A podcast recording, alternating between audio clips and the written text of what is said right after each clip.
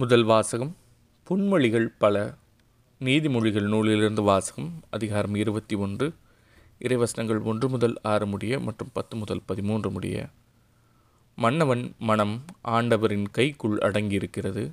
வாய்க்கால் நீரைப் போல அவர் அதை தம் விருப்பப்படி திருப்பி விடுகிறார் மனிதருடைய நடத்தையெல்லாம் அவர் பார்வையில் குற்றமற்றதாய் தோன்றலாம். ஆனால் ஆண்டவர் அவர் உள்ளெண்ணத்தை சீர்தூக்கி பார்க்கிறார்.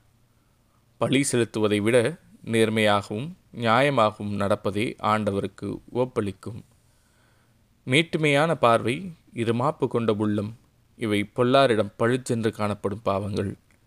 திட்டமிட்டு ஊக்கத்துடன் உழைப்பவரிடம் செல்வம் சேரும் என்பது திண்ணம். பதற்றத்துடன் வேலை செய்பவர் பற்றாக்குறையில் இருப்பார். ஒருவர் பொய்பேசி சேர்க்கும் பொருள் காற்றாய் பறந்துவிடும்.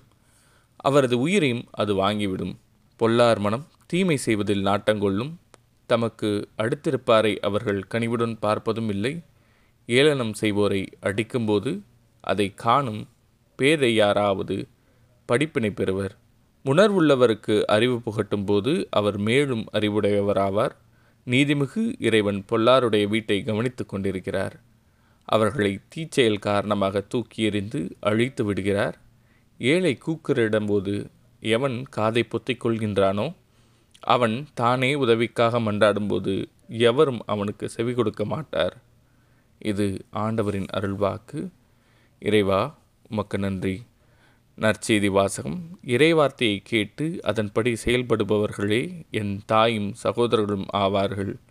லூக்கா எழுதிய நற்செய்தியிலிருந்து வாசகம். அதிகாரம் எட்டு இறைவசனங்கள் பத்தொன்பது முதல் இருபத்தி ஒன்று முடிய.